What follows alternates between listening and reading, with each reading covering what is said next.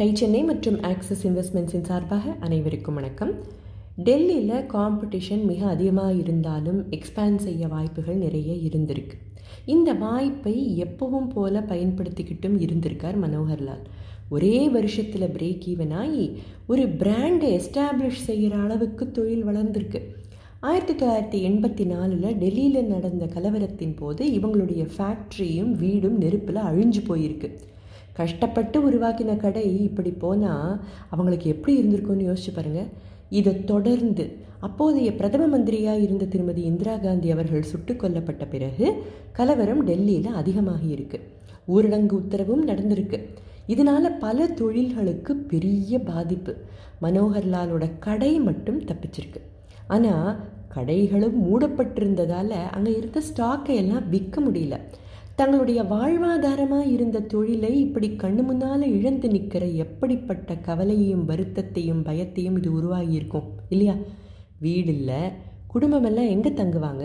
ஏதோ ஒன்று ரெண்டு நாட்கள் சின்ன ஹோட்டலில் தங்கி இருந்தாலும் கட்டுப்படியாக வேண்டாமா? மனோகர்லாலும் அவர் தம்பி மதுசூதனும் தங்கள் குடும்பத்தை பாதுகாப்பு கருதி பிக்கானேருக்கு அனுப்பி வச்சிருக்காங்க. குடும்பத்தில் மற்றவங்களோட உதவியோட கலவரம் முடிஞ்சதும் வேறு ஒரு இடத்துல ஒர்க் ஷாப் தொடங்கி இருக்காங்க. வீட்டை சீரமைக்க ஒரு சில மாதங்களும் ஆயிருக்கு. டபுள் ஷிஃப்ட்டை ஓட்டி இருக்காங்க மெதுவாக தொழில் பழைய நிலைக்கு வர தொடங்கியும் இருக்குது எதிர்பார்க்காத அந்த ஃபயர் ஆக்சிடெண்ட் இவங்களுக்கு மேலும் போராடுற தைரியத்தை கொடுத்துருக்கு. ஹல்திராமை பிரபலப்படுத்தணுங்கிற பேரார்வம் ஒரு பக்கம்னா ப்ரொடக்ஷன் பேக்கேஜிங் இவற்றில் ஒரு ஸ்டாண்டர்டைசேஷன் கொண்டு வரணும் அப்படிங்கிறது மனோகர்லாலோட மிகப்பெரிய நோக்கமாகவே இருந்திருக்கு. குடும்பத்தில் இருக்கிற பலர் இவர் செய்ய முற்பட்ட பல விஷயங்களெல்லாம் வேலைக்கு ஆகாது அப்படின்னு நெகட்டிவ் ஸ்ட்ரோக் போட்டு சொல்லியும் இருக்காங்க. சில நேரம் இப்படி நடந்தாலும் நம்மளை ப்ரூவ் செஞ்சு காட்டணுங்கிற எண்ணம் வரும் இல்லையா? அதே எண்ணம் தான் மனோகர்லாலுக்கும் வந்திருக்கு.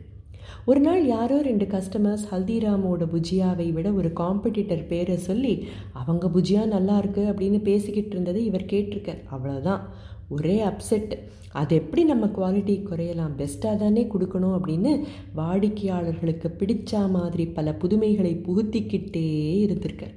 இவருடைய தந்தை மூல்சந்துக்கு மாற்றங்களை ஏற்படுத்துறதுல பல பல தயக்கங்கள் இருந்திருக்கு. இருக்கிறதும் எங்கேயாவது போயிட போகுதோங்கிற கவலை தான். ஆனால் மனோகர்லால் அவங்க அப்பா கிட்ட முயற்சி செஞ்சு பார்க்குறேன் சரியாக வரலன்னா திரும்ப பழைய வழிக்கே போயிடுறேன் அப்படின்னு தைரியம் கொடுத்துருக்கார். ஜெனரேஷன்ஸ் தாண்டி நடத்திக்கிட்டு வந்த தொழிலில் கருத்து வேறுபாடுகள் இல்லாமலாக இருக்கும் மூத்த தலைமுறையினர்னால் கண்ட்ரோலை விடுறது ரொம்ப கஷ்டமாக இருந்திருக்கு.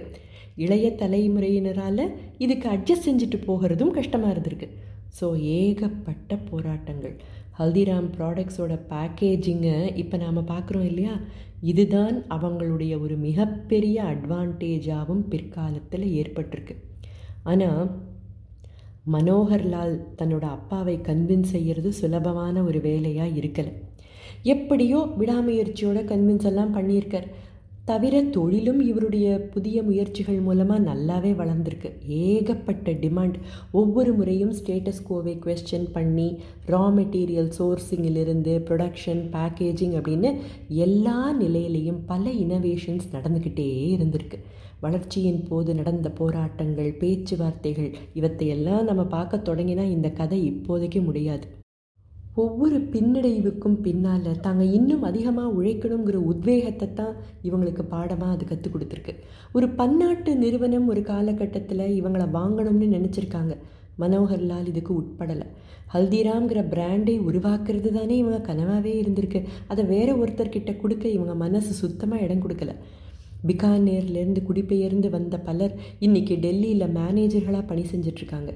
இந்த லாயல் ஒர்க் ஃபோர்ஸ் தங்களுக்கு ஒரு மிகப்பெரிய வரம் அப்படிங்கிறது இவருடைய நம்பிக்கையும் கூட. தன்னோட சாதனைகள் எதுக்குமே இவர் கிரெடிட் எடுத்துக்கிறதே இல்லை. இதுதான் மனோகர்லால் பற்றி அவருடைய நண்பர்கள் அடிக்கடி சொல்லும் ஒரு விஷயம். என் கையில் இல்லாத ஒரு விஷயத்துக்கு நான் எப்படி கிரெடிட் எடுத்துக்க முடியுங்கிறது மனோகர்லாலோட வாதம். தன்கிட்ட பணி செய்கிறவங்களுக்காக கதவு எப்போதும் திறந்திருக்கும். அவங்கக்கிட்ட இருந்து கற்றுக்க நான் காத்துக்கிட்டு இருக்கேன் அப்படின்னு எப்பவும் சொல்லுவாராம். இது ஹைரார்கியை உடைக்கும் அப்படின்னு அவர் கிட்ட பலர் சொன்னாலும் இவரோட பாயிண்ட் என்ன தெரியுமா? அவங்க என்னை எதுக்காக பார்க்கணுன்னு நினைக்கணும்? அவங்களுடைய பிரச்சனைகளை வேறு யாராலையும் சால்வ் செய்ய முடியலை அப்படின்னு தோன்றதுனால தானே என்னை பார்க்கணுன்னு நினைக்கிறாங்கன்னு சொல்லுவாராம்.